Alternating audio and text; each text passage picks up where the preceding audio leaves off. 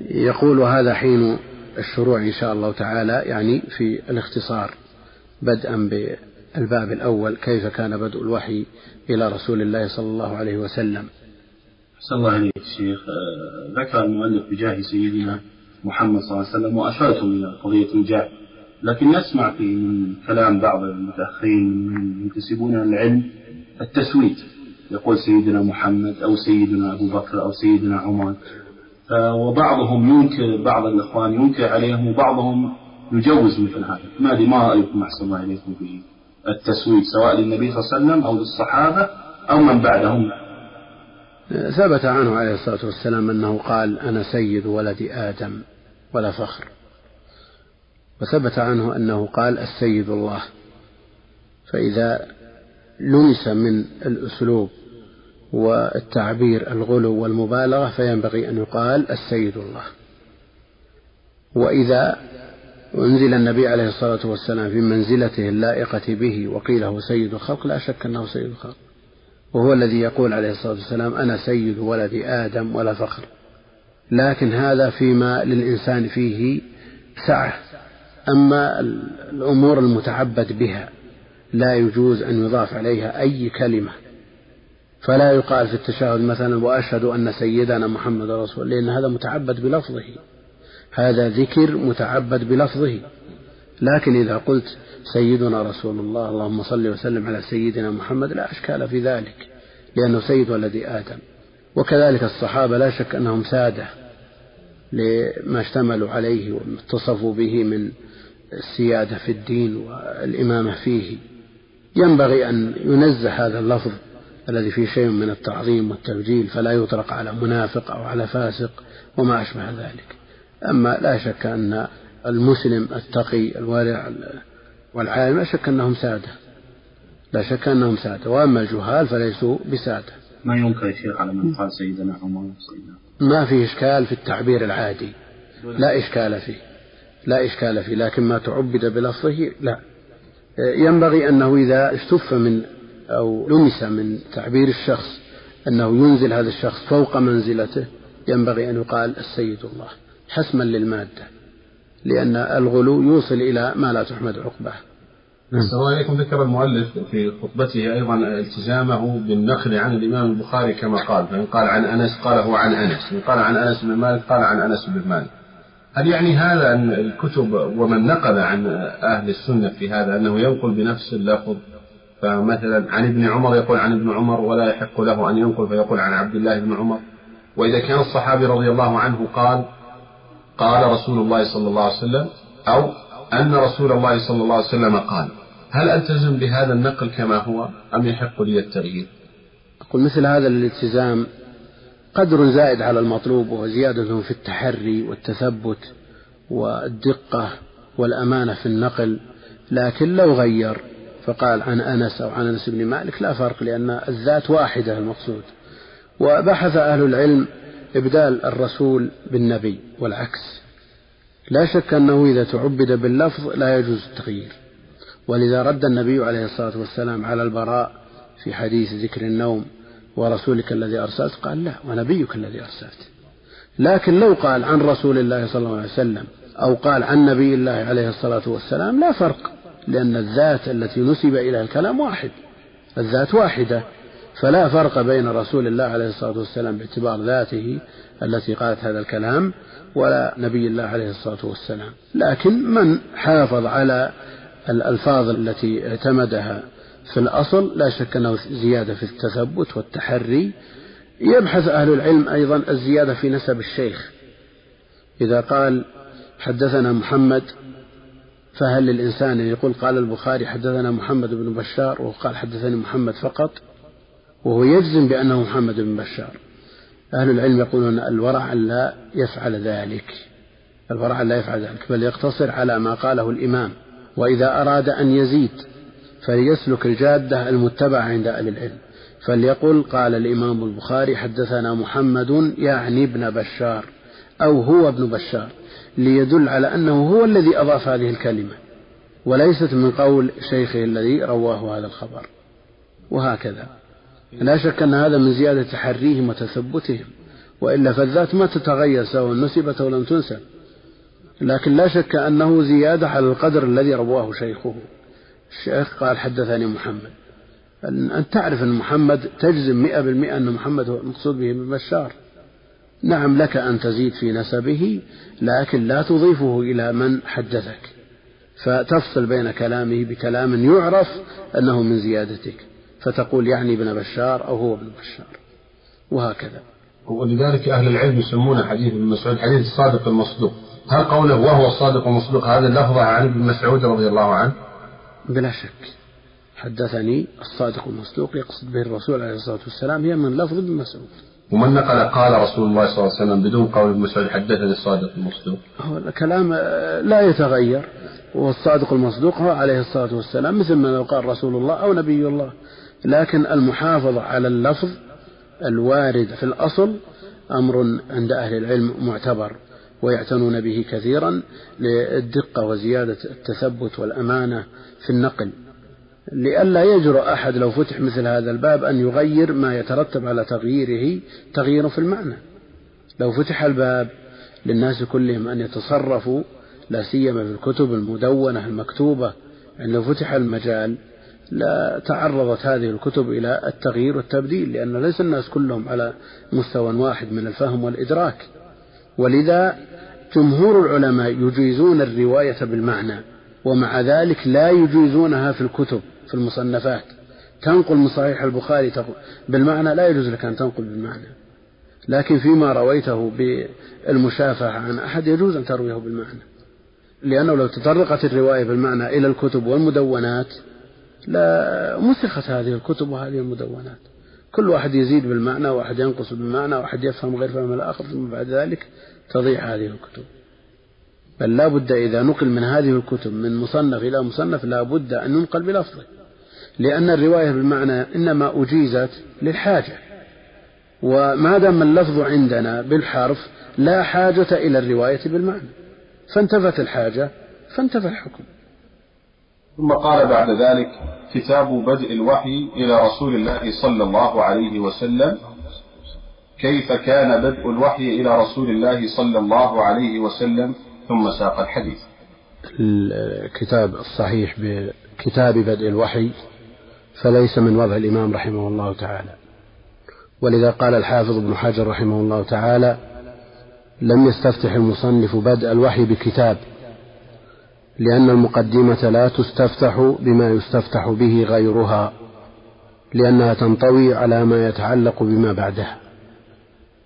لأنها تنطوي على ما يتعلق بما بعدها.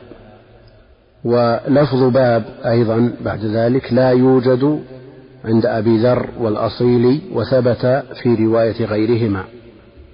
وبالمناسبة أبو ذر والأصيلي من رواة الصحيح.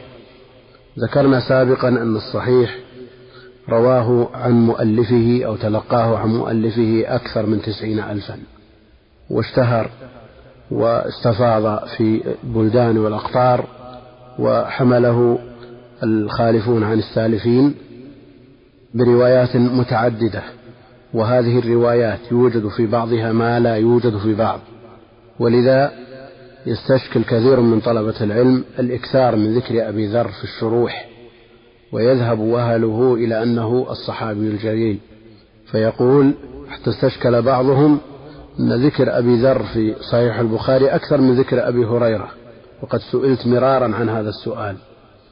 ذكر أبي ذر في صحيح البخاري ويقصد بذلك الشروح عند الشراح. أكثر من ذكر أبي هريرة والمجمع عليه أن أبا هريرة هو أكثر الصحابة على الإطلاق رواية للحديث. فنقول أبو ذر هذا عبد بن أحمد الهروي راوي الصحيح وروايته هي أتقن الروايات وأضبطها ولذا اعتمد عليها الحافظ ابن حجر رحمه الله تعالى. والذين أدخلوا المتن مع الشرح أدخلوا متنا لا يناسب الشرح ولذا يوجد في كثير من المواضع قوله ولا يوجد في المتن ويوجد في المتن ألفاظ تحتاج إلى شرح هي من روايات أخرى غير رواية أبي ذر ولا يوجد لها شرح في فتح الباري وأمثاله ممن اعتمد على رواية أبي ذر. على كل حال الكتاب من وضع الطابعين وليس من وضع حتى لا يوجد في شيء من الروايات كتاب بدء الوحي. ولذا نص الحافظ على أن المصنف لم يستفتح بدء الوحي بكتاب. أما الباب باب كيف كان بدء الوحي إلى رسول الله صلى الله عليه وسلم فهذا لا يوجد أيضا عند أبي ذر والأصيلي لكنه موجود في غيرهما من الروايات. والباب في الأصل اسم لما يدخل معه ويخرج منه. وهو في عرف المؤلفين اسم لما يضم فصولا ومسائل غالبا. وهو مرفوع على أنه خبر مبتدأ محذوف تقديره هذا باب. ويجوز فيه التنوين والقطع عما بعده ويجوز أيضا تركه للإضافة إلى الجملة التالية. وجوز الكرماني الشارح التسكين على سبيل التعداد للأبواب فلا يكون له حينئذ إعراب. وبدء الوحي روي بالهمز مع سكون الدال من الابتداء وبغير همز مع ضم الدال وتشديد الواو من الظهور قاله حياض والوحي في اللغة الإعلام في خفاء ويطلق أيضا على الإلهام. وشرعا الإعلام بالشرع ويطلق ويراد به اسم المفعول أي الموحى وهو كلام الله المنزل على رسوله صلى الله عليه وسلم.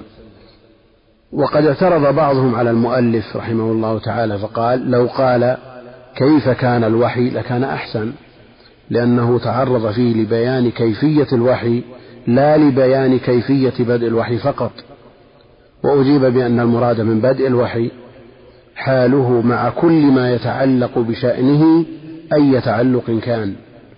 وعطف في الصحيح على الترجمة وقول الله عز وجل إنا أوحينا إليك كما أوحينا إلى نوح وقول مرفوع عطفا على باب أو مجرور عطف على الجملة التي أضيفت إلى الباب. والتقدير باب معنى قول الله تعالى كذا لأن العطف على نية تكرار العامل وحينئذ يقال باب كيف كان بدء الوحي وباب معنى قول الله تعالى كذا. و... هذا في الأصل في الأصل. لكن الآية لا بد منها لأنها هي التي شاهد منها أوضح من الحديث للباب. وسيأتي وسيأتي ما ذكر بعض العلم أن الحديث لا تعلق له بالترجمة أصلا. فإثبات الآية أولى من إثبات الحديث. يعني ننبه الإخوة إلى تغيير مسمى هذا الباب بناء على الأصل الموجود. الآية مناسبة جدا للباب ولذا حذفها من المؤلف غير متجه. نعم هي لا توجد في المختصر لكن إثباتها أمر لا بد منه. قوله إنا أوحينا إليك كما أوحينا إلى نوح الآية قدم ذكر نوح لأنه أول رسول فلا يرد آدم عليه السلام وإن اعترض العين على ذلك فقال الذي يظهر من الجواب الشافي عن هذا أن نوحا عليه السلام هو الأب الثاني وجميع أهل الأرض من أولاده الثلاثة لقوله تعالى وجعلنا ذريته هم الباقين على كل حال هذا الاعتراض وإن استظهره العيني لكن يبقى أن كون الإشادة بالأب الثاني لا تعني إهمال الأب الأول. نعم؟ فلا يندفع الإشكال. فتقديم نوح لأنه أول رسول أولى. ومناسبة الآية للترجمة واضح. من جهة أن صفة الوحي إلى نبينا صلى الله عليه وسلم توافق صفة الوحي إلى من تقدمه من النبيين. نعم قرأ الحديث. قال رحمه الله عن عمر بن الخطاب رضي الله عنه قال سمعت رسول الله صلى الله عليه وسلم يقول إنما الأعمال بالنيات وإنما لكل امرئ ما نوى فمن كانت هجرته إلى دنيا يصيبها أو امرأة ينكحها فهجرته إلى ما هاجر إليه. هذا الحديث حديث عمر في أعمال بالنيات استشكل واعترض على الإمام البخاري رحمه الله تعالى في إدخاله هذا الحديث في ترجمة بدء الوحي. حتى قال بعضهم إنه لا تعلق له بالباب أصلا. ولذا فإن الخطابي في شرحه والإسماعيلي في مستخرجه أخرجاه قبل الترجمة. أخرجاه قبل الترجمة. لاعتقادهما أنه إنما أورده للتبرك به فقط أو ليكون بمثابة الخطبة للكتاب قبل الشروع في مقصود الكتاب. وقال ابن رشيد رحمه الله لم يقصد البخاري بإراده سوى بيان حسن نيته فيه في هذا التأليف ونقله الحافظ في الفتح عن ابن رشيد. ونقل ابن بطال عن أبي عبد الله بن النجار قال التبويب يتعلق بالآية والحديث معا. التبويب يتعلق بالآية والحديث معا. ولذا قلنا أن حذف الآية من الباب لا وجه له. ولذا ينبغي أن تثبت الآية. التبويب يتعلق بالآية والحديث معا لأن الله تعالى أوحى إلى الأنبياء ثم إلى محمد صلى الله عليه وسلم أن الأعمال بالنيات. لقوله تعالى وما أمروا إلا ليعبدوا الله مخلصين له الدين. وقال ابن المنير في أول التراجم كان مقدمة النبوة في حق النبي صلى الله عليه وسلم إلى الله تعالى بالخلوة في غار حراء فناسب الافتتاح بحديث الهجرة. وقال ابن حجر ومن المناسبات البديعة الوجيزة ما تقدمت الإشارة إليه أن الكتاب لما كان موضوعا لجمع وأحيي السنة صدره ببدء الوحي ولما كان الوحي لبيان الأعمال الشرعية صدره بحديث الأعمال. يقول ابن حجر ومع هذه المناسبات لا يليق الجزم بأنه لا تعلق له بالترجمة أصلا. مع هذه المناسبات التي أبداها ابن رشيد وغيره وما نقل عن أبي عبد الله بن النجار وما قاله ابن حجر من المناسبة البديعة لا يليق الجزم بأن الحديث لا تعلق له بالترجمة أصلا. والحديث يذكر أهل العلم أن له سببا. يقول ابن دقيق العيد نقلوا أن رجلا هاجر من مكة إلى المدينة لا يريد بذلك فضيلة الهجرة. وإنما هاجر ليتزوج امرأة تسمى أم قيس فلهذا خص في الحديث ذكر المرأة دون سائر ما ينوى به. وقصة المهاجر رواها سعيد بن منصور الطبراني عن ابن مسعود قال ابن حجر قصة المهاجر إسنادها صحيح على شرط الشيخين. لكن ليس فيه أن حديث الأعمال سيق بسبب ذلك. يقول ولم أرى في شيء من الطرق ما يقتضي التصريح بذلك. وعلى كل حال الحديث صحيح متفق عليه مخرج في الصحيحين وغيرهما من دواوين الإسلام آه، المشهورة في السنن والمسانيد والجوامع وغيرها. يقول ابن حجر ثم إن هذا الحديث متفق على صحته أخرجه الأئمة المشهورون إلا الموطأ إلا الموطأ ووهم من زعم أنه في الموطأ مغترا بتخريج الشيخين له والنسائي من طريق مالك. قلت لكنه في الموطأ. هو في الموطأ من رواية محمد بن الحسن الشيباني. في باب النوادر من كتاب السير في أواخر الكتاب. يقول السيوطي في تنوير الحوالك رواية محمد بن الحسن صاحب أبي حنيفة فيها أحاديث يسيرة زيادة على سائر الموطئات منها حديث إنما الأعمال بالنيات. وبذلك يتبين صحة قول من عزى روايته إلى الموطأ ووهم من خطأه في ذلك. ووهم من خطأه في ذلك. والحديث مع ذلك حديث فرد. فرد مطلق تفرد بروايته عمر بن الخطاب عن النبي صلى الله عليه وسلم وتفرد بروايته عنه علقمة بن وقاص الليثي وتفرد بروايته عنه محمد بن إبراهيم التيمي وتفرد بروايته عنه يحيى بن سعيد الأنصاري وعنه انتشر انتشارا بالغا حتى نقل عن أبي إسماعيل الأنصاري الهروي أنه قال كتبته من حديث سبعمائة من أصحاب يحيى يقول ابن حجر قلت وأنا أستبعد صحة هذا فقد تتبعت طرقه من الروايات المشهورة والأجزاء المنثورة منذ طلبت الحديث إلى وقتي فما قدرت على تكميل المئة. وقد تتبعت طرق غيره فزادت على ما نقل عمن تقدم. وأطلق الخطابي نفي الخلاف بين أهل الحديث في أنه لا يعرف إلا بهذا الإسناد. قال ابن حجر وهو كما قال نفي الخلاف على إطلاقه. أنه لا يروى إلا بهذا الإسناد أو لا يعرف إلا بهذا الإسناد هو كما قال لكن بقيدين. أحدهما الصحة. والثاني السياق. لأنه ورد من طرق معلولة. ذكر الدار قطني وأبو القاسم بن مندة ورد في معناه عدة أحاديث صحت في مطلق النية.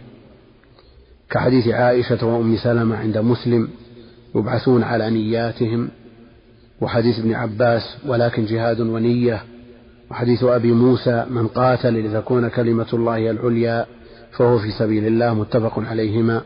وحديث ابن مسعود رب قتيل بين الصفين الله أعلم بنيته. أخرجه أحمد. وحديث عبادة من غزا وهو لا ينوي إلا عقالا فله ما نوى. أخرجه النسائي. إلى غير ذلك مما يتعسر حصره. وإطلاق الخطابي نفي الخلاف بين أهل الحديث أنه لا يعرف بهذا الإسناد كلام صحيح. لكن بالقيدين اللذين ذكرهم ابن حجر. الصحة. لأنه ورد من طرق جمع من الصحابة لكنه لا يثبت. وورد بسياق أو بألفاظ أخرى في مناسبات كثيرة غير السياق الذي أورده به عمر بن الخطاب رضي الله عنه. وعرف بهذا التقرير غلط من زعم أنه حديث متواتر. إلا إن حمل على التواتر المعنوي فيحتمل حمل على التواتر المعنوي فالأحاديث التي ذكرت في النية وأهميتها تبلغ حد التواتر. بمجموعها تبلغ حد التواتر وإن كانت مفرداتها لا تصل إلى ذلك. نعم هذه قاعدة تقول أن كل حديث وجدت له طرق غير صحيحة لا يعتبر بها ولا تعد طرق الحديث؟ أولا الحديث إذا صح وثبت عند أهل العلم لا نحتاج له إلى طرق.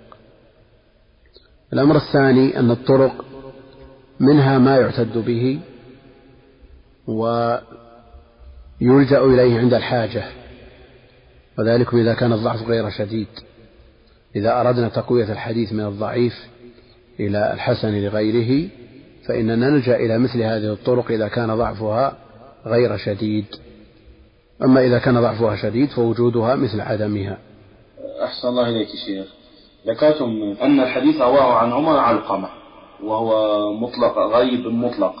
لماذا لم يروه عن عمر إلا علقمة رغم أن عمر بن الخطاب رضي الله عنه حدث بالحديث عن منبر ورد هذا في سند الحديث آه، أنه حدث به أو سمعت من عمر الخطاب وهو عن المنبر. نعم الحديث فرد مطلق. لم يثبت عن النبي عليه الصلاة والسلام إلا من طريق عمر. ولا عن عمر إلا عن علقمة.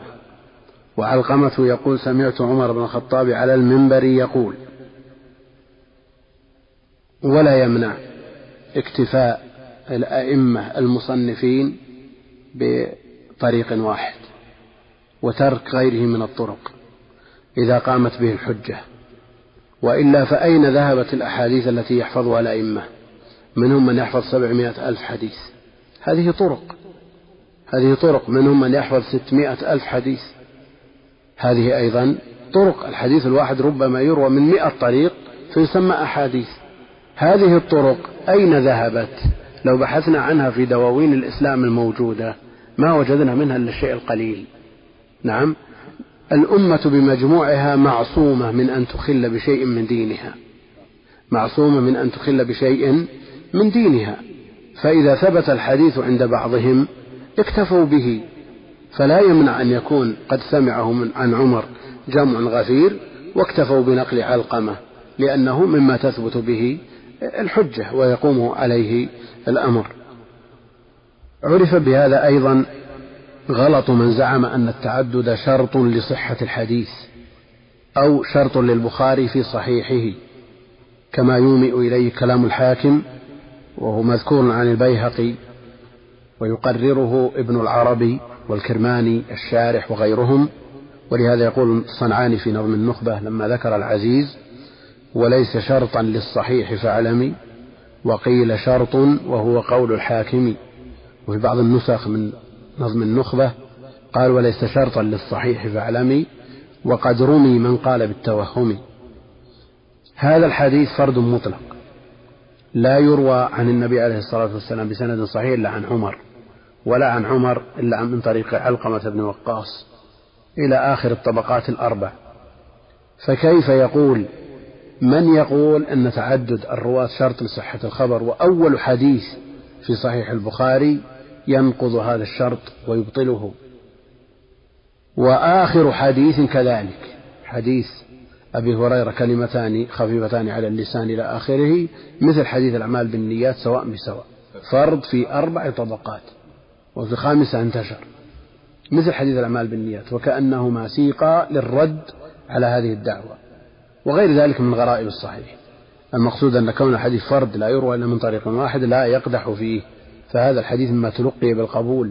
وقال شيخ الإسلام وغيره بقطعية هذا اللفظ. وقد تواتر عن الأئمة النقل في تعظيم قدر هذا الحديث.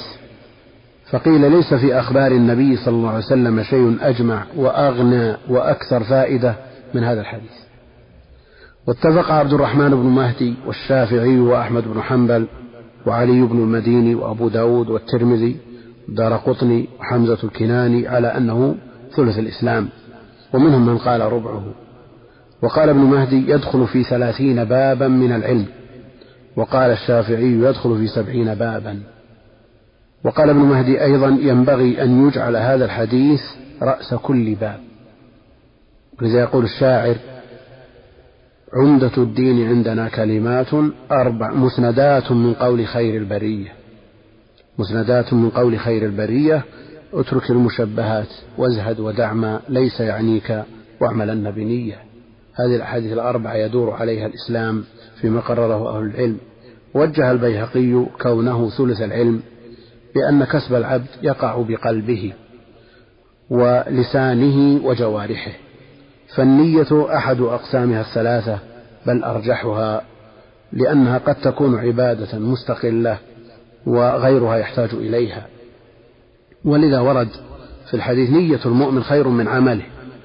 نية المؤمن خير من عمله والحديث فيه كلام لأهل العلم بل هو مضعف عند جمع منهم ولو ثبت لا شك أن العمل بدون نية مرجوح بالنسبة للنية بدون عمل. لأن كثير من الناس ينوي الخير ولا يستطيعه يثبت له أجره. لكن إذا عمل الخير بدون نية لا أجر له كما هو معروف. نعم. من خلال النسخة الموجودة والتي آه، نصحنا الإخوة المستمعين أن يتابعوا معنا آه، الطبعة. أشرتم في البداية إلى ضرورة آه، الرجوع إلى الأصل وإضافة الآية ليستقيم المعنى. هناك كتب في البداية رقم واحد ولم يكتب باب في النسخة.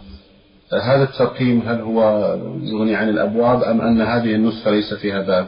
الأصل ما فيه باب. في رواية أبي ذر والأصيل ما فيه باب. لكن في الروايات الأخرى توجد كلمة باب. فلعله اعتمد على رواية أبي ذر. في في آخر الحديث مكتوب أطرافه ثم ذكر ترقيما. المقصود بأطراف الحديث هنا يعني وروده في صحيح البخاري في المواضع بالأرقام المذكورة. الحديث لم يروه إلا عمر رضي الله عنه كما ذكرتم ومع ذلك هناك اختلاف في بعض ألفاظ الحديث. هل يعني هذا أنه سمعه أكثر من مرة عن النبي صلى الله عليه وسلم؟ قد يكون مرد هذا الاختلاف إلى من رواه من بعد يحيى بن سعيد. قد يكون مرد هذا الاختلاف في الألفاظ يرجع إلى من رواه بعد يحيى بن سعيد لأنه عنه انتشر. والرواية بالمعنى عند أهل العلم جائزة بشروطها. رواية الحديث بالمعنى تجوز عند أهل العلم عند جمهور العلماء بشروطها أن يكون الراوي عالما بمدلولات الألفاظ وما يحيل المعاني. أما إذا لم يكن كذلك فإنه لا يجوز له أن يروي بالمعنى بل يجب عليه أن يأتي بلفظ الحديث. إن رأيتم قبل الدخول في المفردات أن نشير إلى أن أحد وجهي التقسيم محذوف في الحديث وهو وارد وثابت من رواية البخاري عن الحميدي. أحد وجهي التقسيم. إيش معنى هذا؟ الحديث إنما الأعمال بالنيات وإنما لكل امرئ ما نوى. الوجه الأول من أوجه التقسيم فمن كانت هجرته إلى الله ورسوله فهجرته إلى الله ورسوله. وهذه محذوفة في هذا الموضع. ومذكورة في مواضع أخرى. إنما ذكر الوجه الثاني من أوجه التقسيم. والذي يغلب على الظن أن الحذف من الإمام نفسه من البخاري. من الإمام البخاري نفسه. هو موجود في الأصل بهذا اللفظ. في الأصل موجود بهذا اللفظ. محذوف في الأصل. محذوف في الأصل في الموضع الأول هنا. لكن في مواضع لاحقة موجود. فلماذا حذفه الإمام البخاري رحمه الله تعالى؟ نعم. الذي يغلب على الظن أن الحذف من الإمام البخاري لأنه ثابت من رواية الحميدي. فالسبب في ذلك أن الوجه الأول من أوجه التقسيم الذي حذفه البخاري يوحي بالتزكية وأن الإمام البخاري قصد ولو من بعد بتأليفه هذا الكتاب الهجرة إلى الله ورسوله وإنما أراد أو قصد حذف هذه الجملة مجانبة للتزكية التي لا يناسب ذكرها في هذا المقام. وذلك أن الجملة المحذوفة تشعر بالقربة المحضة والجملة المبقاة تحتمل التردد بين أن يكون ما قصده يحصل القربة أو لا.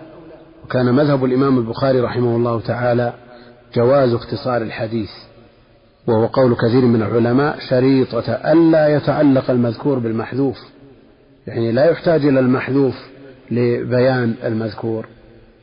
شريطة ألا يتعلق المذكور بالمحذوف وأن يكون الراوي في منزلة بحيث لا يتهم بالتقصير وعدم الضبط إذا حذف أو الزيادة في الخبر إذا رواه تاما. والإمام البخاري منزلته أكبر من أن يتهم بأنه حذف أو لم يضبط أو لم يتقن أو أخل بشيء من الحديث.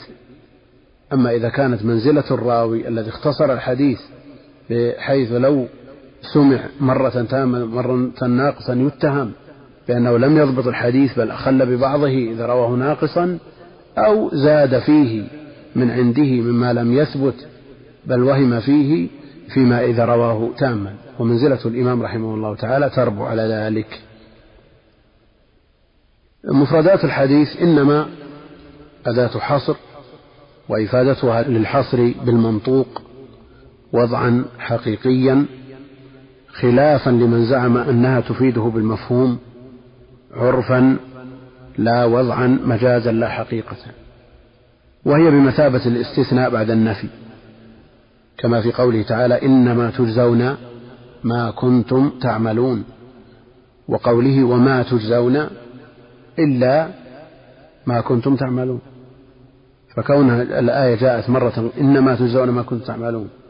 ومرة وما تجزون إلا ما كنتم تعملون دل على أن إنما بمثابة ما وإلا وكقوله إنما على رسولنا البلاغ مع قوله وما على الرسول إلا البلاغ فهي مثل ما وإلا مثل الإثبات بعد النفي سواء بسواء ويستفاد الحصر أيضا من جهة ثانية في الخبر وهي تعريف جزئي الجملة إنما الأعمال بالنيات فألف الأعمال للاستغراق أي جميع الأعمال بالنيات وهو من مقابلة الجمع بالجمع الأعمال والنيات. ومقابلة الجمع بالجمع تقتضي القسمة آحادا أي كل عمل بنية كل عمل لا بد له من نية. كما في قولهم ركب القوم دوابهم. المقصود أن جميع القوم ركبوا دابة واحدة؟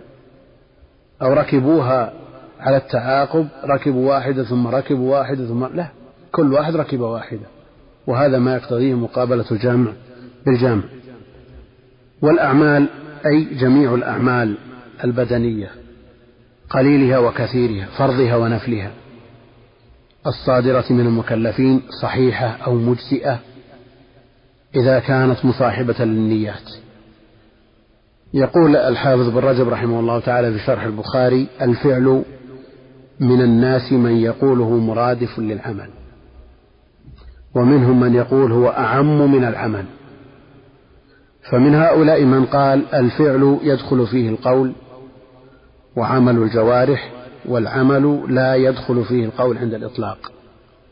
ويشهد لهذا قول عبيد بن عمير ليس الإيمان بالتمني ولكن الإيمان قول يفعل وعمل يعمل. قول يفعل وعمل يعمل. يعني القول يدخل في الفعل ولا يدخل في العمل على هذا خرجه الخلال. ومنهم من قال العمل ما يحتاج إلى علاج ومشقة والفعل أعم من ذلك. ومنهم من قال العمل ما يحصل منه تأثير في المعمول كعمل الطين آجرا والفعل أعم من ذلك. كل هذا من كلام الحافظ بن رجب رحمه الله. وما يليه أيضا. ومنهم من قال العمل أشرف من الفعل فلا يطلق العمل إلا على ما فيه شرف ورفعة بخلاف الفعل. فإن مقلوب عمل لمع ومعناه ظهر وأشرف. وهذا فيه نظر يقول الحافظ بن رجب رحمه الله وهذا فيه نظر. لماذا؟ يقول فإن عمل السيئات يسمى أعمالا كما قال تعالى من يعمل سوءا يجزى به وقال من عمل سيئة فلا يجزى إلا مثلها. ولو قيل عكس هذا لكان متوجها. فإن الله تعالى إنما يضيف إلى نفسه الفعل كقوله تعالى وتبين لكم كيف فعلنا بهم. ألم ترى كيف فعل ربك بعاد؟ ألم ترى كيف فعل ربك بأصحاب الفيل؟ إن الله يفعل ما يشاء وإنما أضاف العمل إلى يديه كما قال ألم يروا أنا خلقنا لهم مما عملت أيدينا أنعاما؟ وليس المراد هنا الصفة الذاتية بغير إشكال وإلا استوى خلق الأنعام وخلق آدم عليه السلام. واشتق سبحانه لنفسه أسماء من الفعل دون العمل قال تعالى إن ربك فعال لما يريد. ثم قال ابن رجب رحمه الله تعالى في موضع آخر من شرحه للبخاري أن العمل يتناول القول ويعتبر له النية وأخرج أو صرح أبو عبيد قاسم بن سلام النسخة المطبوعة من شرح ابن رجب فيها خرج وصوابها صرح. صرح أبو عبيد القاسم بن سلام في كتاب الطلاق له بدخول القول في العمل. وأن الأقوال تدخل في قوله صلى الله عليه وسلم الأعمال بالنيات. وأبو عبيد محله من معرفة لغة العرب المحل الذي لا يجهله عالم. هذا كلام ابن رجب رحمة الله عليه. يقول وقد اختلف الناس لو حلف لا يعمل عملا أو لا يفعل فعلا فقال قولا هل يحنث أو لا؟ وكذا لو حلف ليفعلن أو ليعملن هل يبر بالقول أم لا؟ وقد حكى القاضي أبو يعلى في ذلك اختلافا بين الفقهاء وذكر في كتاب الأيمان له أنه لا يبر ولا يحنث. لكن هل سبب ذلك أن القول لا يدخل في العمل أو سببه أمر آخر وهو أن الأيمان والنذور مردها إلى الأعراف؟ نسمع ما يقوله الحافظ بن رجب رحمه الله تعالى. وأخذه من رواية أبي طالب. وأخذه يعني القاضي أبا يعلى.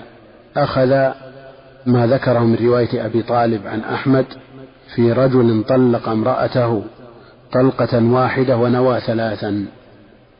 قال بعضهم له نيته ويحتج بقوله الأعمال بالنيات. قال أحمد ما يشبه هذا بالعمل إنما هذا لفظ المرجئة. يقولون القول هو عمل لا يحكم عليه بالنية ولا هو من العمل. الإمام أحمد رحمه الله تعالى إنما ألمح إلى أمر مهم وهو أن تفسير العمل بالقول أو القول بالعمل هو قول المرجئة. لأن من المرجئة من يقول من يوافق السلف على أن الإيمان قول وعمل؟ إيمان اعتقاد وعمل. فيجزم بأن أو يفسر العمل هنا بالقول فلا يخرج عن مذهب المرجئة.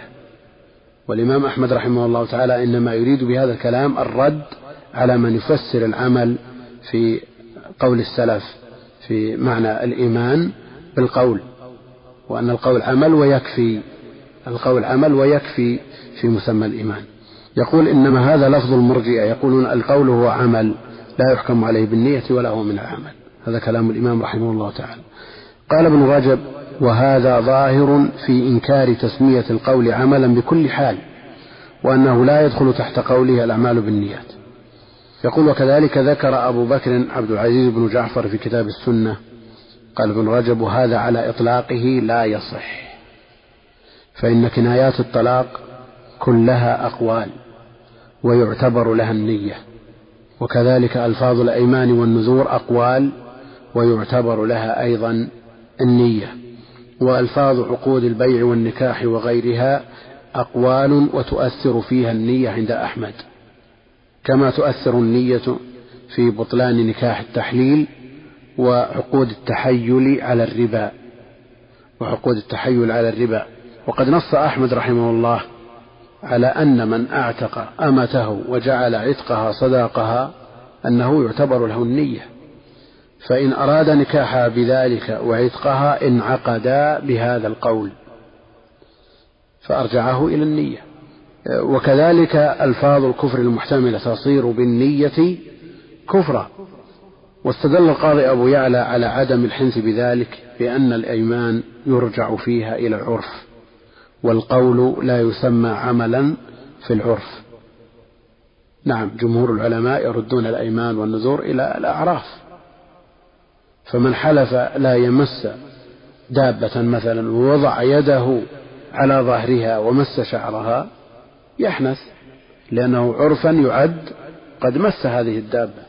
وإن كان الشعر في حكم المنفصل لكن العرف يجعل هذا العمل يحنثه لأنه مس الدابة عرفا وإن كان الشعر في حكم المنفصل. يقول ولهذا يعطف القول على العمل كثيرا. فيدل على تغايرهما عرفا واستعمالا. قال ابن رجب ومن الناس من قال القول يدخل في مسمى الفعل ولا يدخل في مسمى العمل. وهذا الذي ذكره ابن خشاب النحوي وغيره. يقول وقد ورد تسمية القول فعلا في القرآن في قوله تعالى وكذلك جعلنا لكل نبي عدوا شياطين الإنس والجن يوحي بعضهم إلى بعض زخرف القول غرورا ولو شاء ربك ما فعلوه ما فعلوه وهو قول. وأما التروك انتهى كلام الحافظ بن رجب رحمه الله تعالى. وأما التروك فهي وإن كانت فعل كف لكن لا يطلق عليها لفظ العمل عرفا وإن جاء استعمالا. قد قال بعض الصحابة لئن قعدنا والنبي يعمل فذاك منا العمل المضلل. لئن قعدنا والنبي يعمل فذاك منا العمل المضلل. فسمى قعودهم وتركهم العمل مشاركة للنبي صلى الله عليه وسلم عملا مضللا. لكن قد يورد على هذا الصيام وترك المفطرات. ترك المفطرات الصيام بهذا الاعتبار ترك. فكيف تشترط له النية؟ الصيام ترك للمفطرات. إمساك عن هذه المفطرات الأكل والشرب والجماع. ولا بد له من نية لأنه عبادة. فيشكل على قولهم أن التروك لا تحتاج إلى نية لأنها ليست بعمل الصيام وأنه يشترط له النية. ولا صيام لمن لم يبيت النية من الليل كما هو معروف هذا في صيام الفرض. أما في صيام النفل فإنه يجزئ ولو كانت من نهار. وعلى كل حال الترك والعزم على عدم الفعل فعل ولو لم يكن إلا فعل القلب. ولذا يؤجر من ترك المعاصي قصدا. أما من تركها لأنها لم تخطر على باله فإنه لا يؤجر على ذلك. أما من خطرت على باله المعصية وتركها فإنه يؤجر على تركها يؤجر على تركها بلا نزاع. فقولهم إن التروك ليست بعمل ولا تحتاج إلى نيات فلا تدخل في الحديث هذا ليس على إطلاقه. لكن من قصد ترك المعصية بعد أن خطرت على باله أو قصد فعل الطاعة نعم فإنه يؤجر على هذا القصد. وأما النية وهي عمل القلب فلا يتناولها الحديث. النية عمل عمل القلب. لا يتناولها الحديث لماذا؟ الأصل أنها ما دامت عمل أن يتناولها الحديث. لكن الحديث لا يتناول النية لئلا يلزم التسلسل. لأن النية إذا احتاجت إلى نية فالنية التي قبلها تحتاج إلى نية. والنية التي قبلها تحتاج إلى نية وهكذا. وهذا ما يسمى بالتسلسل في الماضي ويمنعه كثير من أهل العلم. لكن التسلسل في المستقبل لا إشكال فيه. وصحيح ولذا الشكر نعمة يحتاج إلى شكر. والشكر الثاني نعمة يحتاج إلى شكر وهكذا. ولذا لم يمنعوا تسلسل الشكر.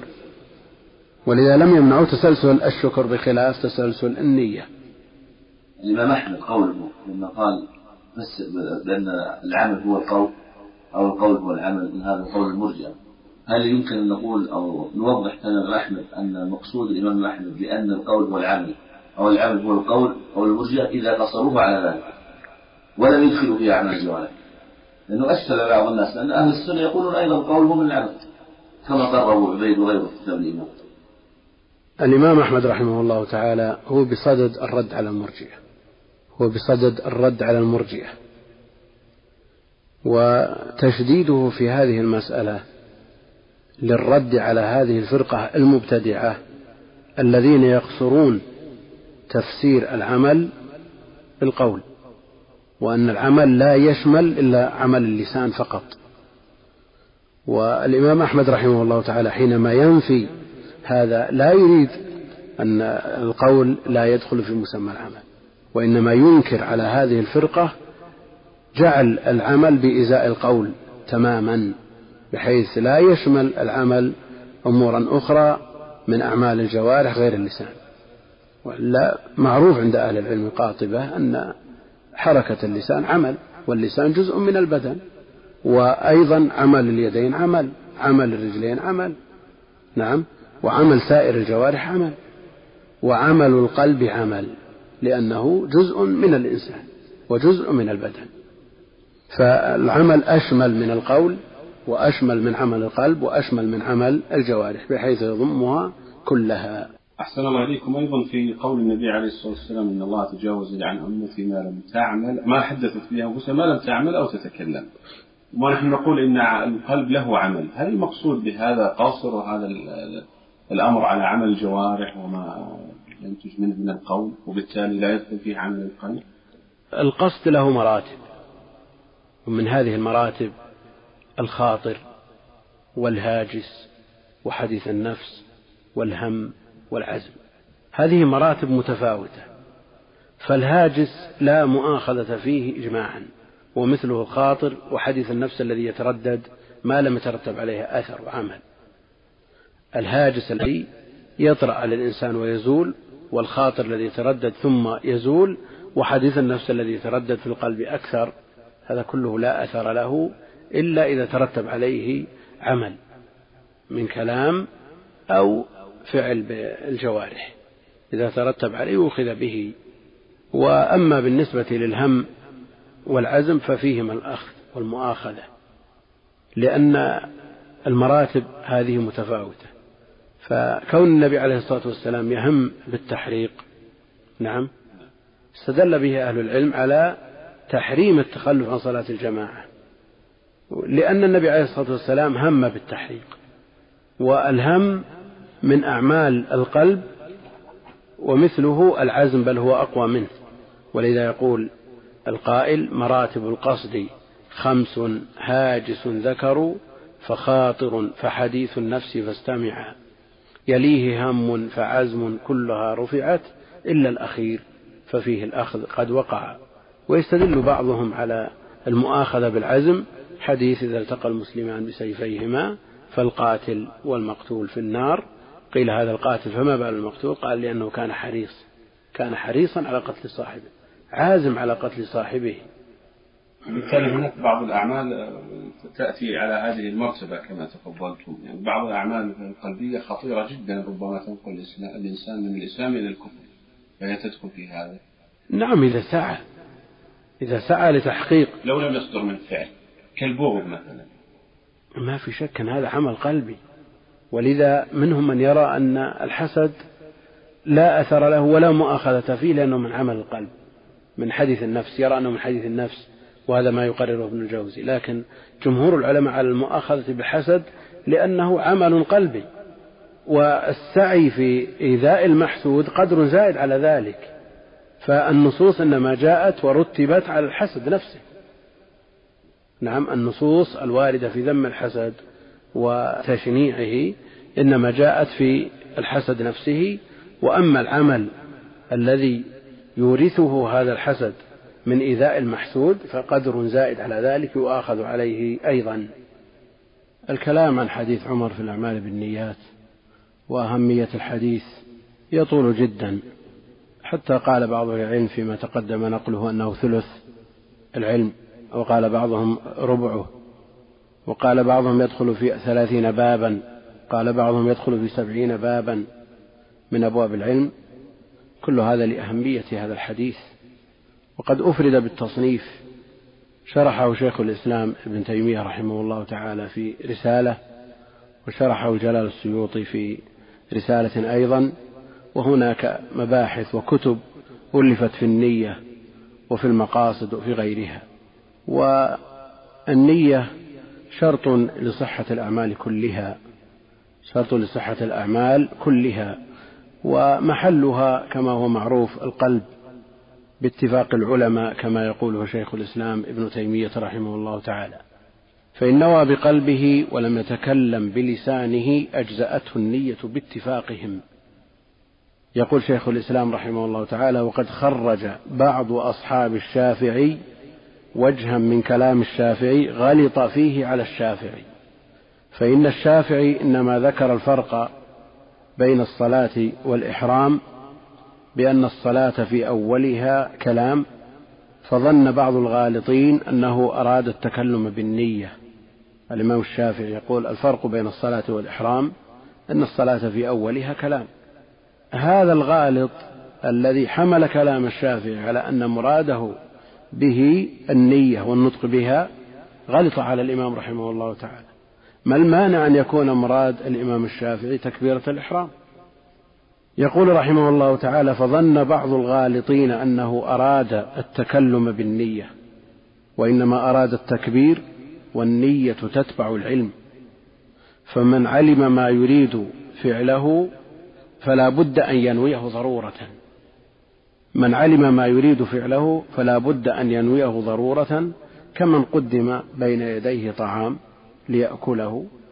فإذا علم أنه يريد الأكل فلا بد أن ينويه فلا بد أن ينويه. بل لو كلف العباد أن يعملوا عملا بغير نية كلفوا ما لا يطيقون. لا يمكن أن يعمل الإنسان عمل يقصده ويريده ويعلمه. أن يعمله بغير نية.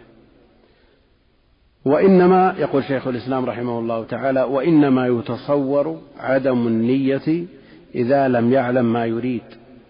إذا لم يعلم العامل ما يريد. مثل من نسي الجنابة واغتسل للنظافة أو للتبرد. مثل هذا نسي لا يعلم ما يريد.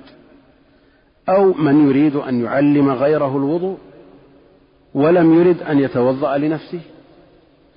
أو من لا يعلم أن غدا من رمضان فيصبح غير ناو للصوم. ومن عرف هذا تبين له أن النية مع العلم في غاية اليسر. النية مع العلم بالعمل في غاية اليسر. لا تحتاج إلى وسوسة وآثار وأغلال. ولهذا قال بعض العلماء الوسوسة إنما تحصل للعبد من جهل بالشرع أو خبل في العقل. الوسوسة إنما تحصل للعبد من جهل بالشرع أو خبل في العقل. يعني شخص يمكث الساعات يتوضأ ثم يشك هل نوى أو لم ينوي نسأل الله السلامة والعافية. يكبر للإحرام ثم يقرأ ثم يقطع صلاته. يشك هل نوى أو لم ينوي كل هذا لا يحتاج إليه. إذا قصد الصلاة وذهب إليها عالم بها. هذه هي النية. من مصائب بعض الموسوسين أن شخصا بعد طلوع الشمس وانتشارها في أيام الشتاء طرق علي الباب. يعني بعد صلاة الفجر بحوالي ساعتين. طرق علي الباب فقال أنا لم أستطع أن أصلي العشاء. كم لصلاة العشاء الآن؟ أكثر من 12 ساعة. لم يستطع أن يصلي العشاء وهو من ذلك الوقت يكبر ثم يقطع الصلاة. يكبر ثم يقطعها هذه بلوى. وأشبه ما تكون بالجنون. ولذا يقول الشيخ رحمه الله تعالى ينقل عن بعض العلماء أن الوسوسة إنما تحصل للعبد من جهل بالشرع أو خبل في العقل. يقول الشيخ رحمه الله تعالى وقد تنازع الناس هل يستحب التلفظ بالنية؟ هل يستحب التلفظ بالنية؟ فقال طائفة من أصحاب أبي حنيفة والشافعي وأحمد يستحب ليكون أبلغ. قاله بعض المتأخرين من أتباع المذاهب. وقالت طائفة من أصحاب مالك وأحمد لا يستحب ذلك بل التلفظ بها بدعة. فإن النبي صلى الله عليه وسلم وأصحابه والتابعين لهم بإحسان. لم ينقل عن واحد منهم أنه تكلم بلفظ النية لا في صلاة ولا في طهارة ولا صيام. يعني ما ثبت عن النبي عليه الصلاة والسلام ولا نقل عنه ولا عن صحابته الكرام لا بسند صحيح ولا ضعيف أيضا. قالوا لأنها تحصل مع العلم بالفعل ضرورة فالتكلم بها نوع هوس التكلم بها نوع هوس وعبث وهذيان. تعلمون الله بدينكم؟ يعني إذا أراد الشخص أن يصلي وقصد الصلاة عالما بها غير ناس لها ويقول نويت أن أصلي الظهر نويت أن أصلي تعلم الله بدينك؟ يقول الشيخ رحمه الله تعالى قالوا لأنها تحصل مع العلم بالفعل ضرورة فالتكلم بها نوع هوس وعبث وهذيان. والنية تكون في قلب الإنسان ويعتقد أنها ليست في قلبه فيريد تحصيلها بلسانه وتحصيل الحاصل محال. تحصيل الحاصل محال. ولذا مما يشترط للعمل المكلف به أن يكون معدوما. من شروط العمل المكلف به أن يكون معدوما. لأن تحصيل لأن تحصيل الحاصل وإيجاد الموجود محال. يقول فلذلك يقع كثير من الناس في أنواع من الوسواس. واتفق العلماء على أنه لا يسوغ الجهر بالنية لا لإمام ولا لمأموم ولا لمنفرد ولا يستحب تكريرها وإنما النزاع بينهم في التكلم بها سرا هل يكره أو يستحب. الكلام هل يحرك بها لسانه؟ أما النطق بها والجهر بها هذا بدعة. لا يقول أحد باستحبابه. لكن تحريك اللسان بها ليواطئ اللسان القلب هذا استحبه بعض المتأخرين من المتمذهبة عند الشافعية والحنابلة وبعض الحنفية. وعرفنا أن التلفظ بها لا سرا ولا جهرا لم يثبت عنه عليه الصلاة والسلام لا بسند صحيح ولا ضعيف ولا عن صحابته ولا التابعين لهم بإحسان. في الأشباه والنظائر للسيوطي الذي صدره بالقواعد الكلية المتفق عليها من القاعدة الأولى الأمور بمقاصدها. ذكر من مبحث هذه القاعدة المبحث الخامس في محل النية. دكتور إذا أذنتم قبل أن ندخل في هذه القضية القضية التي تحدثتم عنها قبل قليل وهي التلفظ بالنية ربما يشكل على بعض الناس أثناء هذا الموضوع آه، ما يحصل عند التلفظ بالنية عند النسك ويعتبر أن هذا مماثل لغيره فبالتالي يقول كيف تمنع التلفظ بالنية عند بعض العبادات ولا تمنعها عند عبادات أخرى كالدخول في النسك. إن كان المراد التلفظ بالنية في النسك نويت النسك الفلاني نويت الحج نويت العمرة هذا بدعة أيضا مثل الصلاة وغيرها. لكن إن كان المراد التلفظ أن يقول لبيك حجا أو لبيك عمرة أو لبيك حجا وعمرة هذا هذا مشروع. هذه هذه استجابة لنداء الله سبحانه وتعالى. وليس هذا تلفظ بالنية. أقول في الأشباه والنظائر للسيوطي في القاعدة الكبرى الأولى من قواعده الكلية الأمور بمقاصدها قال المبحث الخامس في محل النية. قال محلها القلب في كل موضع لأن حقيقتها القصد مطلقا. لأن حقيقتها القصد مطلقا. وقيل المقارن للفعل وذلك عبارة عن فعل القلب. قال البيضاوي النية عبارة عن انبعاث القلب. عبارة عن انبعاث القلب نحو ما يراه موافقا من جلب نفع أو دفع ضر حالا أو مآلا. والشرع خصصه بالإرادة المتوجهة نحو الفعل لابتغاء رضاء الله تعالى وامتثال حكمه. والحاصل هذا كلام السيوطي أن هنا أصلين. الأول أنه لا يكفي التلفظ باللسان دونه دون القلب. أنه لا يكفي التلفظ باللسان دونه. والثاني أنه لا يشترط مع القلب التلفظ. أما الأول فمن فروعه لو اختلف اللسان والقلب فالعبرة بما في القلب. فلو نوى بقلبه الوضوء وبلسانه التبرد لو نوى بقلبه الوضوء وبلسانه التبرد صح الوضوء أو عكسه فلا. يعني لو نوى عكس ذلك نوى بقلبه التبرد وبلسانه الوضوء لا يصح الوضوء. وكذا لو نوى بقلبه الظهر وبلسانه العصر أو بقلبه الحج وبلسانه العمرة أو العكس صح له ما في القلب دون ما في اللسان لأن العبرة بما في القلب. يقول ومنها إن سبق لسانه إلى لفظ اليمين بلا قصد. إن سبق لسانه إلى لفظ اليمين بلا قصد فلا تنعقد ولا يتعلق به كفارة أو قصد الحلف على شيء فيسبق لسانه إلى غيره. حلف ألا يفعل كذا ومراده غيره. سبق لسانه إلى شيء والذي في قلبه غيره فالعبرة بما في القلب. هذا في الحلف بالله سبحانه وتعالى. فلو جرى مثل ذلك في الإيلاء أو الطلاق أو العتاق لم يتعلق به شيء باطنا ويدين ولا يقبل في الظاهر لتعلق حق الغير به إلى غير ذلك. إيش معنى هذا الكلام؟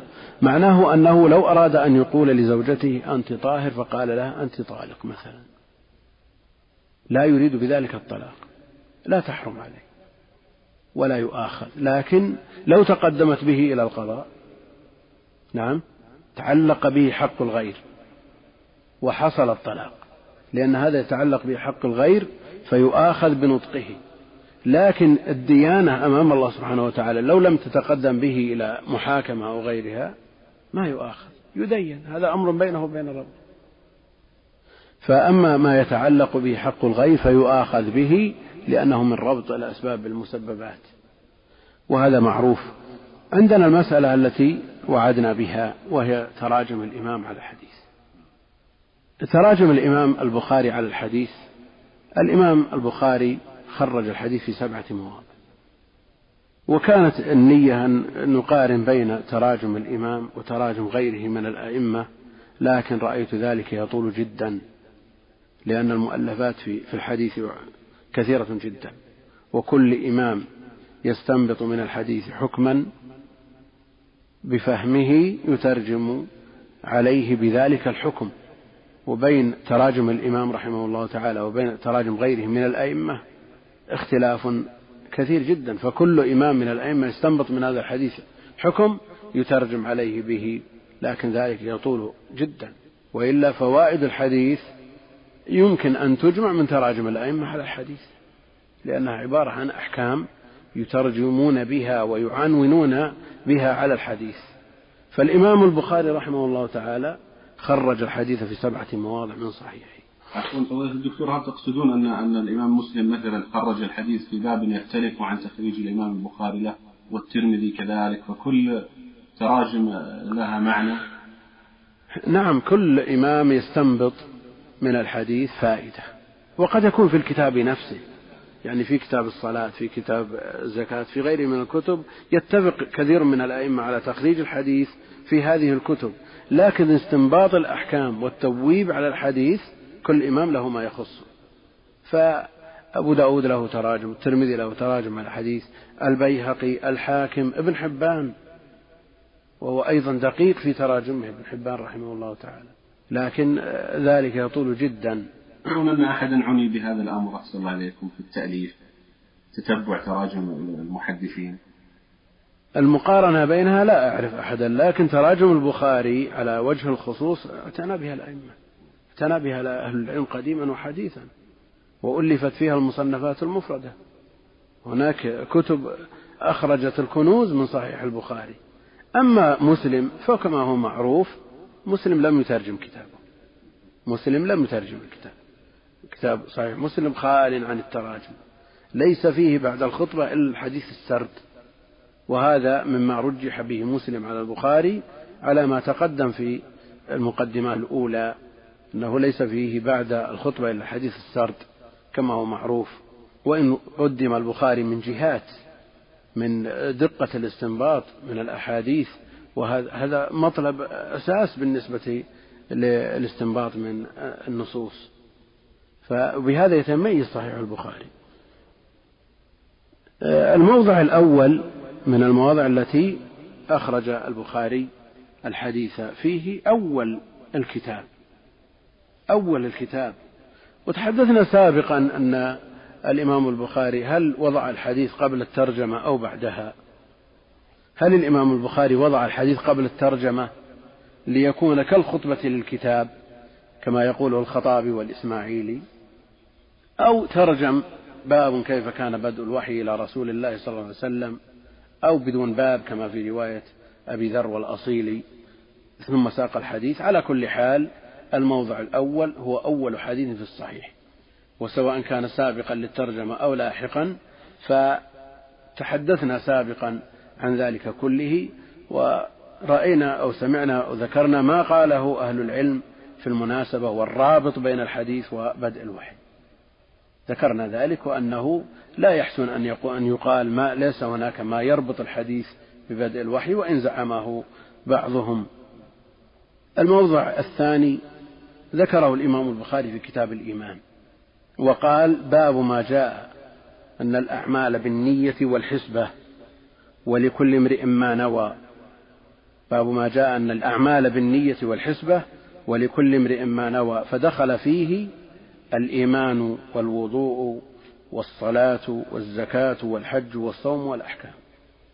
دخل فيه الإيمان والوضوء والصلاة والزكاة والصوم والحج والصوم والأحكام. هذا فرع مما ذكره أهل العلم سابقا أنه ينبغي أن يدخل هذا الحديث ويذكر في جميع الأبواب. ولا شك أنه داخل في الإيمان وداخل أيضا في الطهارة وقبل ذلك داخل في العلم دخولا مباشرا فلا علم شرعي إلا بنية فالذي لا يقصد بعلمه الشرعي وجه الله والدار الآخرة لا يثاب على طلبه العلم. بل يأثم على ذلك لأن هذا العلم أقصد العلم الشرعي من علوم الآخرة المحضة فتجب فيه النية. ولم يذكره الإمام رحمه الله تعالى بل أجمل فدخل فيه الإيمان. والوضوء والصلاة والزكاة والحج والصوم والأحكام. وقال الله تعالى قل كل يعمل على شاكلته أي على نيته. على نيته. ثم قال الإمام رحمه الله تعالى نفقة الرجل على أهله يحتسبها صدقة. وقال ولكن جهاد ونية. ثم ذكر الحديث عن عبد الله بن مسلمة القعنبي. قال أخبرنا مالك عن يحيى بن سعيد فساقه الإمام رحمه الله تعالى ببقية الإسناد المذكور سابقا بإفراد النية. فقال إنما الأعمال بالنية. وذكر الوجه الأول من وجهي التقسيم المحذوف في الموضع الأول. عرفنا سابقا أن الإمام البخاري حذف الوجه الأول من وجهي التقسيم فمن كانت هجرته إلى الله ورسوله فهجرته إلى الله ورسوله. وهنا أثبت الوجه الأول من وجه التقسيم وعرفنا سابقا سبب الحذف فلا حاجة إلى إعادته. يقول رحمه الله تعالى باب اللفظ الله عليكم بين النيات والنية يرجع إلى الراوي. نعم لعل الحميدي في الموضع الأول رواه للإمام البخاري بجمع النيات وفي الموضع الثاني رواه الإمام البخاري عن عبد الله بن مسلمة القعنبي أو عن مالك بإفراد النية. فالإمام البخاري يتتبع ألفاظ الشيوخ رحمه الله تعالى. علما بأن الإمام البخاري لا يمكن أن يسوق حديثا في موضعين بلفظه ومتنه وإسناده من غير تغيير. لا يمكن أن يفعل ذلك الإمام البخاري من غير تغيير يعني مطابقة تامة إلا نادرا. يعني ضبط عليه نحو عشرين موضع فقط. يعني من أكثر من سبعة آلاف موضع نحو عشرين موضع فقط وهذه نادرة. والمراد بالحسبة التي ذكرها الإمام البخاري في الترجمة الاحتساب. طلب الأجر والثواب من الله سبحانه وتعالى. والمراد بالأحكام المعاملات التي يدخل فيها الاحتياج إلى المحاكمات كالبيوع والأنكحة والأقارير وغيرها. وقول على شاكلته على نيته تفسير من الإمام رحمه الله تعالى بحذف أداة التفسير. وتفسير الشاكلة بالنية صح عن الحسن البصري ومعاوية بن قرة المزني وقتادة وقيل على دينه على شاكلته أي على دينه قاله ابن زيد وقيل على ناحيته قاله ابن عباس وسعيد بن جبير.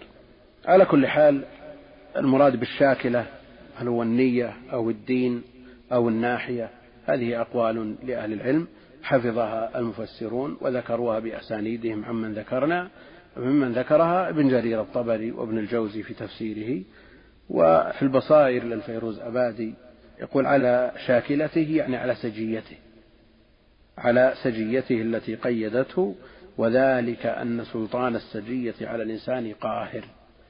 وهذا كقوله صلى الله عليه وسلم كل ميسر لما خلق له. على كل حال نعود إلى الترجمة. نرى الإمام البخاري رحمه الله تعالى أدخل في الحديث الإيمان والوضوء والصلاة والزكاة والحج والصوم والأحكام. فقدم الحج على الصوم بناء على ما ثبت عنده في حديث ابن عمر بني الإسلام على خمس وحج بيت الله الحرام وصوم رمضان والحج والصوم. فقدم الحج على الصوم وعليه بنى الإمام البخاري ترتيب كتابه. في الكتاب قدم الحج على الصيام.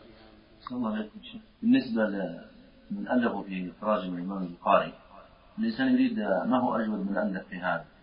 كما تعلمون ألف أكثر من شخص وبعضهم لم يستوعب وبعضهم اختصر ولم يذكر جميع الأبواب فما هو أجمعها وأحسنها؟ سؤال آخر وهو حول قد يسأل بعض ويقول ما الفرق بين الكتاب والباب والترجمة. يعني هناك بينهم ترادف وهناك فرق. ذكرنا مرارا أن المراد بالترجمة التبويب التبويب على الحديث والباب فرع من الكتاب. فالكتاب هو المكتوب الجامع لأبواب وفصول ومسائل. يدخل تحت الكتاب عدة أبواب غالبا ويدخل تحت الباب فصول ومسائل. هذا في الغالب هذا غالبا. فهناك ترتيب فيه تدرج الأكبر الكتاب ثم الباب ثم الفصول والمسائل ثم التتمات. والتفريعات وهذه غالبا ما تذكر في كتب الفقه مثلا أو كتب العربية وغيرها. الكتب التي ألفت في بيان تراجم البخاري ومقاصده من هذه التراجم كثيرة. منها لأبي عبد الله بن رشيد السبتي كتاب عظيم جدا لكن لم نقف عليه. ينقل عنه ابن حجر وغيره نفائس. وهناك تراجم لابن المنير أيضا ينقل عنه في الشروح. طبع مختصره وأما الأصل لم يوقف عليه إنما ينقل عنه كثيرا. أيضا الشراح اعتنوا بالتراجم وكل واحد يبين ما يلوح له من مقصد الإمام البخاري ومن أحسن من تكلم على هذه التراجم الحافظ بن حجر رحمه الله تعالى والعيني والكرماني على خلل في بعض ما يذكره وأيضا القسطلاني يعتني بالتراجم. فالشروح اعتنت بذكر هذه التراجم. أشرنا فيما تقدم أن الإمام البخاري رحمه الله تعالى خرج الحديث في سبعة مواضع وذكرنا اثنين منها وهنا نبدأ بالموضع الثالث في كتاب العتق. ترجم الإمام البخاري رحمه الله تعالى الحديث بقوله باب الخطأ والنسيان في العتاقة والطلاق ونحوه ولا عتاقة إلا لوجه الله تعالى. وقال النبي عليه الصلاة والسلام لكل امرئ ما نوى ولا نية للناس والمخطئ. وذكر الحديث رحمه الله تعالى عن محمد بن كثير عن سفيان به بدون إنما وإفراد النية وذكر وجهي التقسيم كليهما. وأشرنا مرارا إلى المراد بوجه التقسيم فلا نحتاج إلى إعادته. وقول الإمام البخاري رحمه الله تعالى باب الخطأ والنسيان في العتاقة والطلاق ونحوه أي نحو ذلك من التعليقات. لا يقع شيء منها إلا بالقصد. لا يقع شيء منها إلا بالقصد. وكأنه رحمه الله تعالى أشار إلى رد ما روي عن مالك أنه يقع الطلاق والعتاق عامدا كان أو مخطئا ذاكرا كان أو ناسيا. وقد أنكره كثير من أهل مذهبه من أهل مذهبه. قال الداودي داودي الشارح شارح البخاري وقوع الخطأ في الطلاق والعتاق أن يريد أن يلفظ بشيء غيرهما فيسبق لسانه إليهما وأما النسيان ففيما إذا حلف ونسي إذا حلف ونسي. ووقع في رواية القابسي الخاطئ بدل المخطئ. هنا يقول باب الخطأ والنسيان إلى أن قال ولا نية للناس والمخطئ. وقع في رواية القابسي ومن رواة الصحيح كما هو معروف الخاطئ بدل المخطئ. وهل هناك فرق بين الخاطئ والمخطئ؟ الفرق بينهما أن المخطئ من أراد الصواب فصار إلى غيره والخاطئ من تعمد ما لا ينبغي.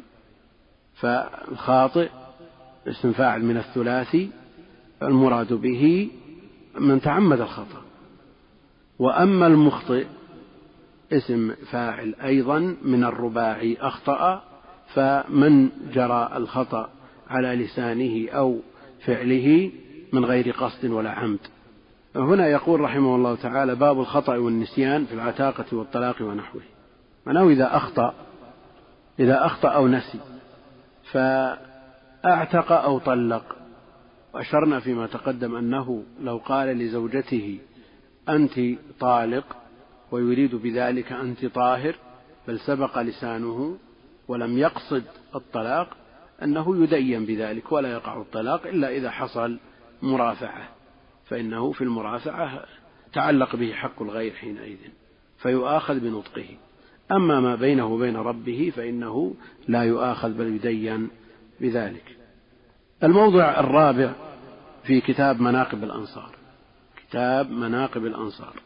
باب هجرة النبي صلى الله عليه وسلم وأصحابه إلى المدينة. باب هجرة النبي عليه الصلاة والسلام وأصحابه إلى المدينة. وذكره من طريق مسدد. قال حدثنا حماد هو ابن زيد عن يحيى فذكره بدون إنما وبإفراد النية.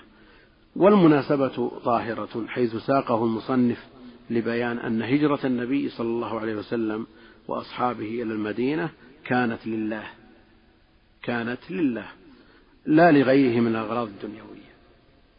الهجرة هجرة النبي عليه الصلاة والسلام كانت لله وهجرة أصحابه كانت لله ورسوله. فوقعت مطابقة لما جاء في الحديث. فوجه المناسبة والرابط ظاهر. الموضع الخامس في كتاب النكاح في كتاب النكاح. يقول رحمه الله تعالى باب من هاجر أو عمل خيرا لتزويج امرأة فله ما نوى. ورواه من طريق يحيى بن قزعة قال حدثنا مالك عن يحيى بن سعيد فذكره بلفظ العمل بالنية بإفراد الجزئين بإفراد الجزئين. ولعل هذا من رواية أو من لفظ يحيى بن قزعة. فرواه الإمام البخاري رحمه الله تعالى على ما روي له رحمه الله. وما ترجم به من الهجرة منصوص في الحديث. باب من هاجر لتزويج امرأة فله منع وهذا نص الحديث. أما قوله من عمل خيرا غير منصوص في الحديث لكنه مستنبط لأن الهجرة من جملة أعمال الخير. لأن الهجرة من جملة أعمال الخير. يدخل في الخبر ما وقع من أم سليم. في امتناعها من التزويج بأبي طلحة حتى يسلم.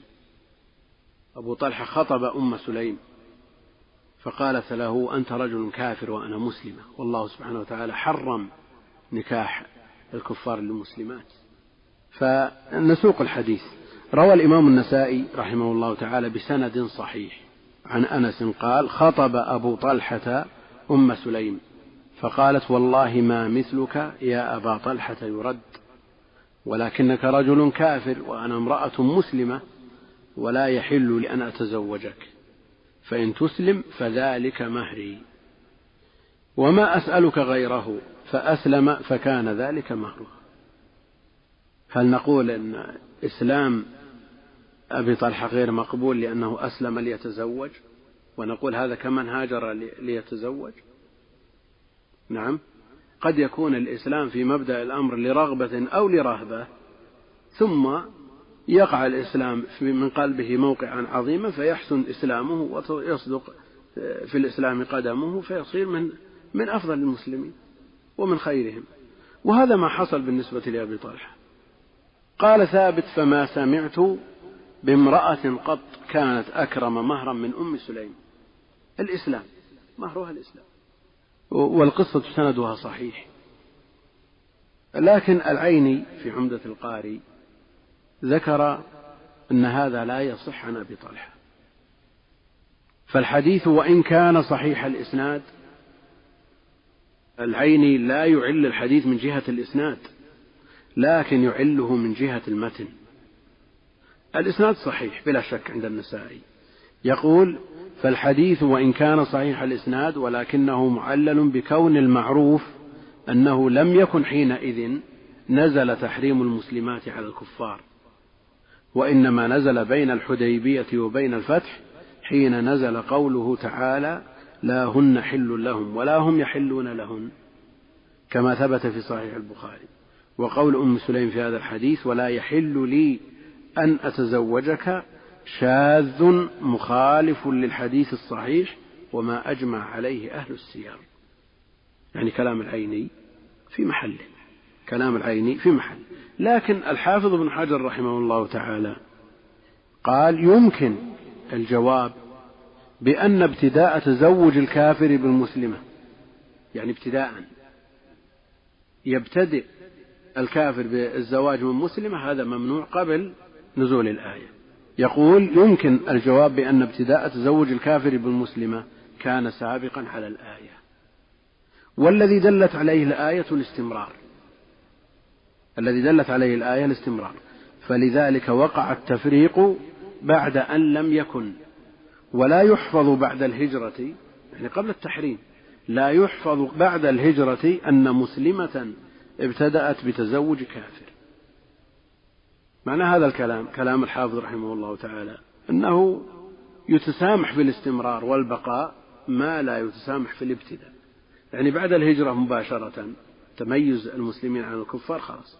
لا يمكن تزوج الكافر من مسلمة قبل نزول الآية. هذا الحكم تقرر قبل نزول الآية. لكن استمرار النكاح استمرار نكاح الكافر بالمسلمة استمر إلى أن نزلت الآية. وقول الحافظ أيضا له حظ من النظر لا سيما وقد صح سند القصة.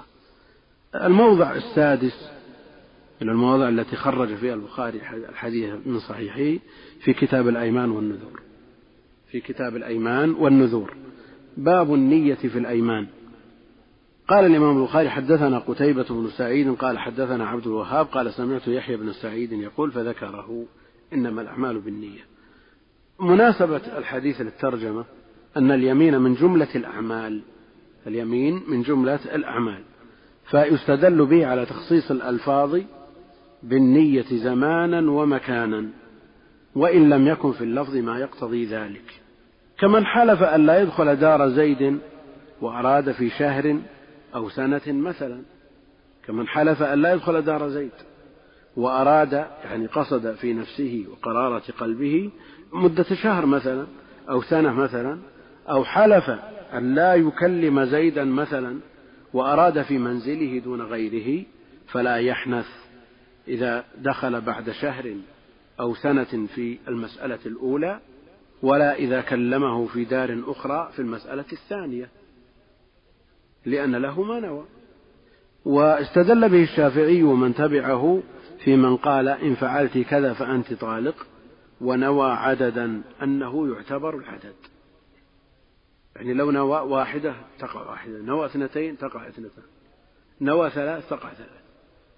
في من قال إن فعلت كذا فأنت طالق ونوى عددا أنه يعتبر العدد المذكور وإن لم يلفظ به. وكذا من قال إن فعلت كذا فأنت بائن. إن نوى ثلاثا بانت وإن نوى ما دونها وقع رجعيا. لأن البينونة وإن كانت تدل على المفاصلة إلا أن هناك البينونة الكبرى والبينونة الصغرى. خالف الحنفية في الصورتين واستدل به على أن اليمين على نية الحالف. استدل على أن اليمين على نية الحالف. لكن فيما عدا حقوق الآدميين فهي على نية المستحلف ولا ينتفع الحالف بالتورية. ولا ينتفع الحالف بالتورية. لا سيما إذا اقتطع بها حقا لغيره. وهذا إذا تحاكم وأما في غير المحاكمة فقال الأكثر نية الحالف أيضا. أخذا من الحديث.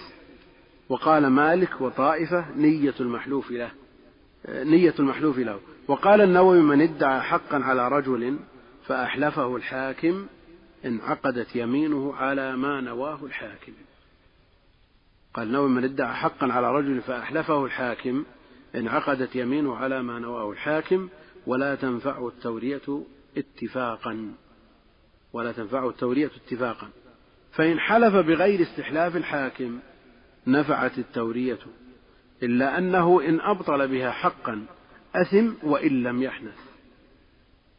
حكى الكرماني وهذا من أغلاطه رحمه الله تعالى ووهم في كثير من التراجم وإن كان الكتاب جيد في جملته ويشتمل على نفائس لكن لا سيما في موضوع التراجم أخطأ في مواضع كثيرة ووهم وفي الأسانيد أيضا خلط بعض التخليط. واستدرك عليه وننقش من قبل الشراح ممن جاء بعده لا سيما الحافظ بن حجر. الكرماني حكى أنه وجد في بعض النسخ الإيمان بكسر الهمزة. الإيمان بكسر الهمزة. باب النية في الإيمان. باب النية في الإيمان. ونلاحظ أن الكتاب كتاب الأيمان والنذور. يقول أنه وجد في بعض النسخ الإيمان باب النية في الإيمان. هل يمكن أن أن يجد نسخة فيها كتاب الإيمان والنذور؟ نعم يمكن أن يجد. مستحيل. إنما وجد في بعض النسخ الإيمان في الترجمة في الباب. باب النية في الإيمان. ووجه ذلك بأن مذهب البخاري أن الأعمال داخلة في الإيمان. لكن القرينة القوية التي ترد هذا الكلام إدخال هذا الباب ضمن كتاب الأيمان. فكيف يدخل باب النية في الإيمان في كتاب الأيمان؟ يقول الحافظ بن حجر قرينة ترجمة كتاب الأيمان والنذور كافية في توهين الكسر. يعني لو وجدنا في نسخة الهمزة تحت جزمنا بأنها خطأ. جزمنا بأنها خطأ. الموضع السابع في كتاب الحيل في كتاب الحيل. ولنعلم أن الحيل كلها مبنية على المقاصد. في كتاب الحيل ترجم الإمام البخاري رحمه الله تعالى باب في ترك الحيل وأن لكل امرئ ما نوى في الأيمان وغيرها. قال حدثنا أبو النعمان قال حدثنا حماد بن زيد عن يحيى بن سعيد. ونترك ما بعد يحيى بن سعيد في المواضع كلها للعلم به. لاتفاق جميع الطرق يحيى بن سعيد عن محمد بن إبراهيم عن علقمة عن عمر. وفيه قال عمر سمعت النبي صلى الله عليه وسلم يقول يا أيها الناس يقول يا أيها الناس إنما الأعمال بالنية. وهذا يؤيد قول من قال إن النبي عليه الصلاة والسلام خطب بالحديث أيضا. لأن غالب ما يقول النبي عليه الصلاة والسلام يا أيها الناس إذا كان على المنبر يخطب. قال ابن المنير وهذا من ناصر الدين بن المنير وهناك زين الدين بن المنير ناصر الدين شرح ولزين الدين تراجم. يقول ابن المنير أدخل البخاري الترك في الترجمة باب في ترك الحيل. أدخل البخاري الترك في الترجمة لئلا يتوهم من الترجمة الأولى إجازة الحيل لأنه قال كتاب الحيل. كتاب الحيل قد يفهم من يفهم؟ أن الحيل جائزة. لكن الترجمة الفرعية التي هي الباب بينت المقصود ووضحت المراد حيث قال رحمه الله تعالى باب في ترك الحيل. وقال اتسع ابن المنير قال اتسع البخاري في الاستنباط والمشهور عند النظار حمل الحديث على العبادات فحمله البخاري عليها وعلى المعاملات. وتبع مالكا في القول بسد الذرائع واعتبار المقاصد. يعني أن الإمام البخاري تبع مالك رحمه الله تعالى في القول بسد الذرائع واعتبار المقاصد. ولنعلم أن الإمام البخاري رحمه الله تعالى من الأئمة المجتهدين. شأنه في ذلك شأن غيره من الأئمة كأحمد والشافعي ومالك وغيرهما من مجتهد أهل الحديث.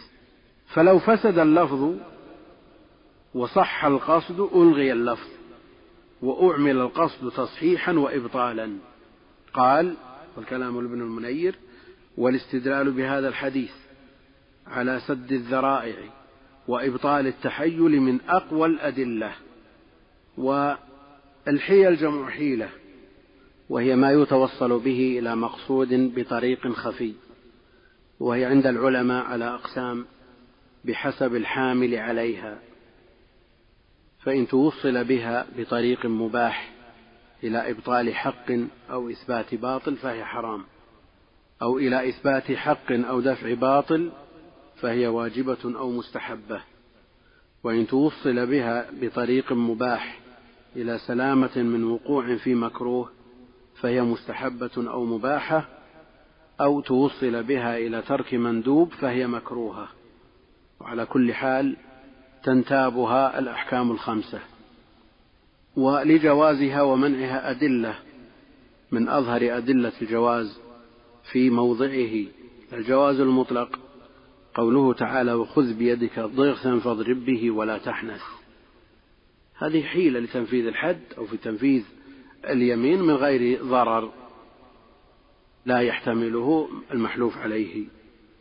وعلى كل حال في الحيل المخارج من المضايق عند القول بإجازتها في الأنواع التي تجوز فيها الحيل. أما الأنواع التي تحرم فيها الحيل فليقع الإنسان في المضايق ولا يرتكب ما حرم الله عليه. ولذا جاء في الخبر لا ترتكبوا ما ارتكبت اليهود فتستحلوا ما حرم الله بأدنى الحيل. من حيلهم قصة أصحاب السبت حرم عليهم الاصطياد يوم السبت فنصبوا الشباك يوم الجمعة وأخذوا ما يعلق بها في يوم الأحد. قالوا ما صدنا يوم السبت؟ إنما صدنا يوم الأحد. اصطدنا يوم الأحد هذه حيلة على تحليل ما حرم الله سبحانه وتعالى. حرمت عليهم الشحوم فجملوها أذابوها وباعوها وأكلوا أثمانها. قالوا ما أكلنا الشحم؟ ما أكلنا دهن دهن سائب وهذا لا يسمى شحم. هذه حيلة على تحليل ما حرم الله سبحانه وتعالى. وهذه طريقتهم وهذا ديدنهم.